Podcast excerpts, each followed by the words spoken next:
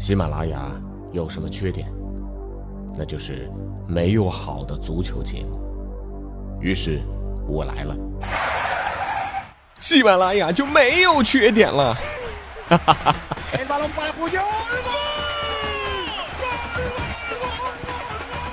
我是俊君，喜欢足球，听足球欢乐多。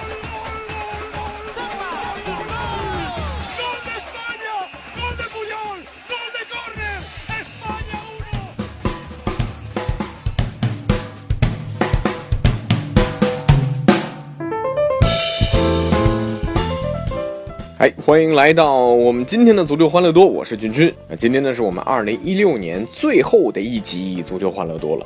整个的2016年足球世界呢，就是一个丰富的表情包，喜怒哀乐它都有啊。那这一年马上就要过去了啊，那我们也是放眼今年的足坛啊，我们把今年一些网络的热词和这些足球放在一起，来回顾一下2016年国内外足坛的一些大事件啊，来看大家在脑海当中啊还能不能想起这些事儿来啊。首先这个呢是因凡蒂诺执掌国际足联。执掌国际足联有18年之久的布拉特呢，因为是深陷腐败的丑闻，被禁止参加足球活动6年。布拉特也是用这种方式告别了世界最有影响力的体育组织的头把交椅。管理这个世界第一大运动啊，确实不太容易。国际足联还继续要破浪前进啊，关键呢在于通过改革啊，让国际足联不再是一个独立王国。要说这个因凡蒂诺呢，绝对是咱们中国足球的福音。他一上台就提出了一个世界杯扩军到48支球队的建议啊，这是充分为咱们中国足球考虑嘛啊，这是我们的殷主席啊。从目前的情况来看，扩大到48支球队呢还不行。用现在的网络流行语来讲，就是啊，听到这个蓝瘦啊、香菇啊，我觉得按照目前国足的排名呀，要扩大到96支球队参加世界杯的决赛圈，我觉得中国队那才稳嘛。那接下来这件事儿，武汉红星群殴事件。2016年的中国足球联赛少了一支球队，而中国的流氓群体它多了一个名字，叫红星队。这支球队呢曾经被称赞为黑马，但是却在今年暴露出它真正的嘴脸。在足协杯的第3轮比赛当中啊，江苏苏宁客场对阵业余球队红星，红星队全场恶意拖延时间，意图通过点球大战啊把江苏拉下马，但是江苏苏宁队的戈伟啊在最后时刻绝杀了。愿望落空的红星流氓啊，恼羞成怒，开始围殴江苏苏宁的球员，从场内打到场外啊，那简直啊就是穿着球衣侮辱足球的畜生。这个群殴事件也是震惊中国足坛，甚至震惊了世界足坛。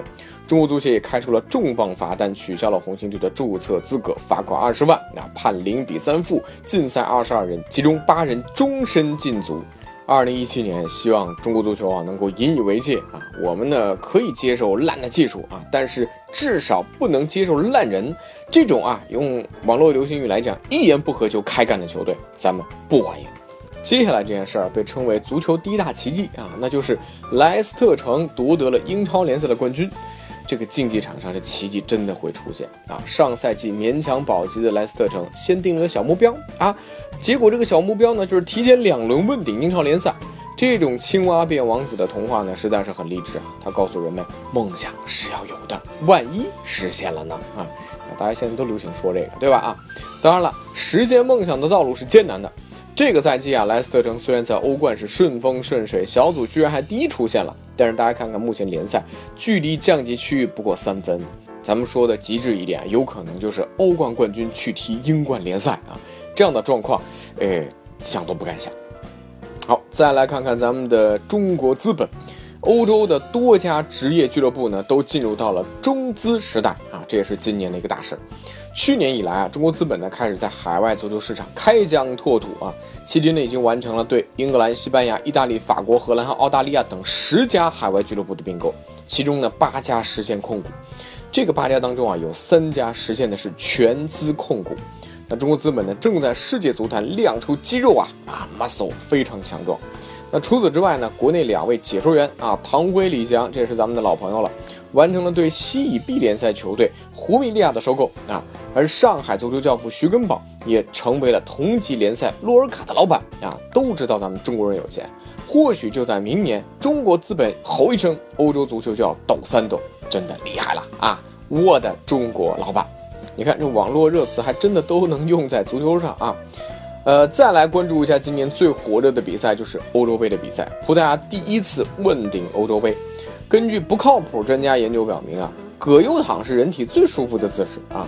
今年欧洲杯决赛 ，C 罗就给我们上演了一次葛优躺夺冠之旅。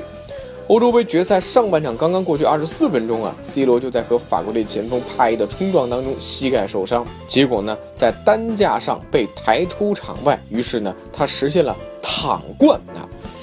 但是不管通过什么方式夺冠，但 C 罗呢总算现在啊能够指着梅西说，哎，你看有本事你国家队也拿次冠军啊啊！在31岁拿到了梦寐以求的欧洲冠军啊，这就是体育啊，坚持就是胜利。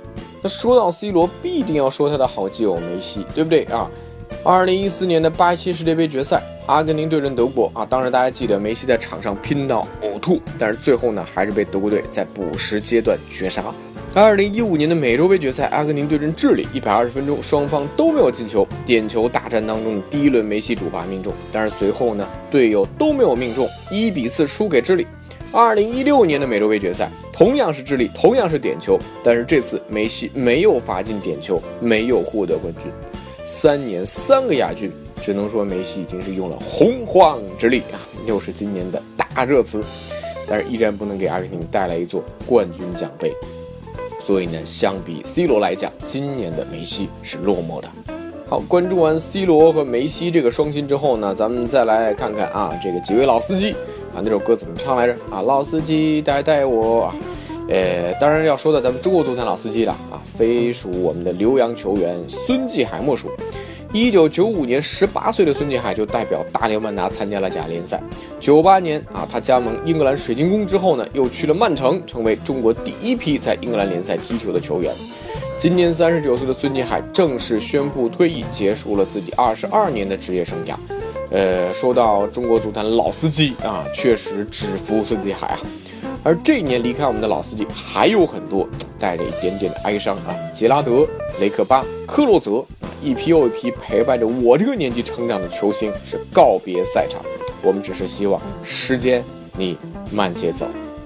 好了啊，那说起来呢，今年啊让大家印象最为深刻的，特别对中国球迷来讲啊，下面这3件事或许是，首先这一件就是中国男足杀进世界杯预选赛的12强。记得去年的年底的时候啊，当时国足战平中国香港，晋级12强赛的希望已经微乎其微了，佩兰呢也随之下课，高洪波是临危受命啊。当大家觉得这不可能啊，完全不可能的时候，国足4-0击败马尔代夫，2-0战胜卡塔尔，在全亚洲球队的帮助之下，以最好的4个小组第2的身份杀进12强，也算创造了一个奇迹。这是国足在2002年之后啊，时隔3届世界杯啊，再度进入到世界杯预选赛亚洲区最后阶段的比赛，奇迹真的发生了。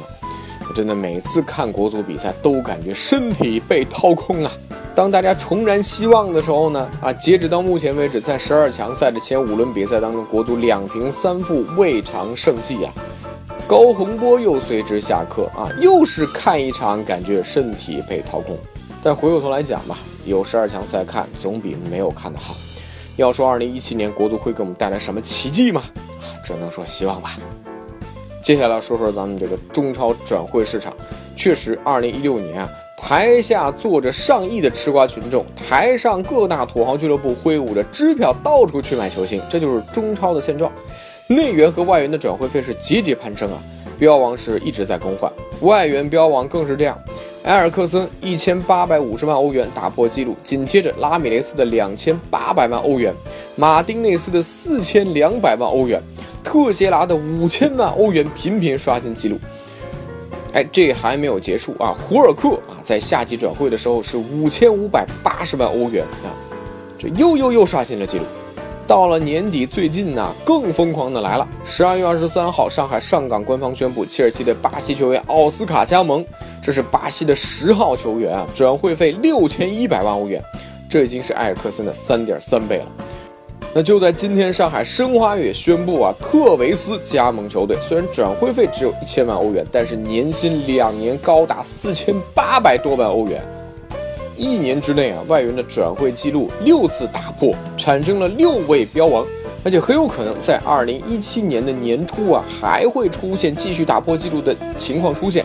看看现在世界10大高薪的球员，英超3个，这没毛病吧？英超最能挣钱，毕竟世界第一联赛。西甲有2个，梅西、C 罗，当然也没毛病了啊，2大球员都在。可中超联赛居然有5个，哎呀，这真是病得不轻了。在这里我要大胆预测一下，2017年国际足坛年薪榜前10位可能都是我们中超球员，这真的不是中超疯了，就是我们这些吃瓜群众疯了。当然最后一件事呢，还是要说11月28号的那场空难。巴西的沙佩科恩斯足球俱乐部在前去参加南美俱乐部杯决赛途中呢，是遭遇空难，71名遇难者中包括19名沙佩科恩斯的队员。在决赛的对手哥伦比亚麦德林国民竞技俱乐部的请求之下，南美足联将2016年南美俱乐部杯的冠军授予了沙佩科恩斯。运载遗体的飞机回到沙佩克时啊，暴雨倾盆啊，10几万球迷冒雨而立，迎接逝去的城市英雄，整个足球界都在哀悼。其实说到这里，2017年君君最希望的就是不要再有各种的灾难，所有人都可以平平安安，做人和踢球一样，最重要的开心吧。好了，在你的心目当中又有多少2016年的足球的大事件啊和网络热词呢？也欢迎各位给我们来留言。敬请各位关注微信公众号足球欢乐多，也可以来搜索足球欢乐多 FM。 足球欢乐多的 QQ 群是17716400000，我是君君，在这里祝愿各位2017年新年快乐，我们明年再见。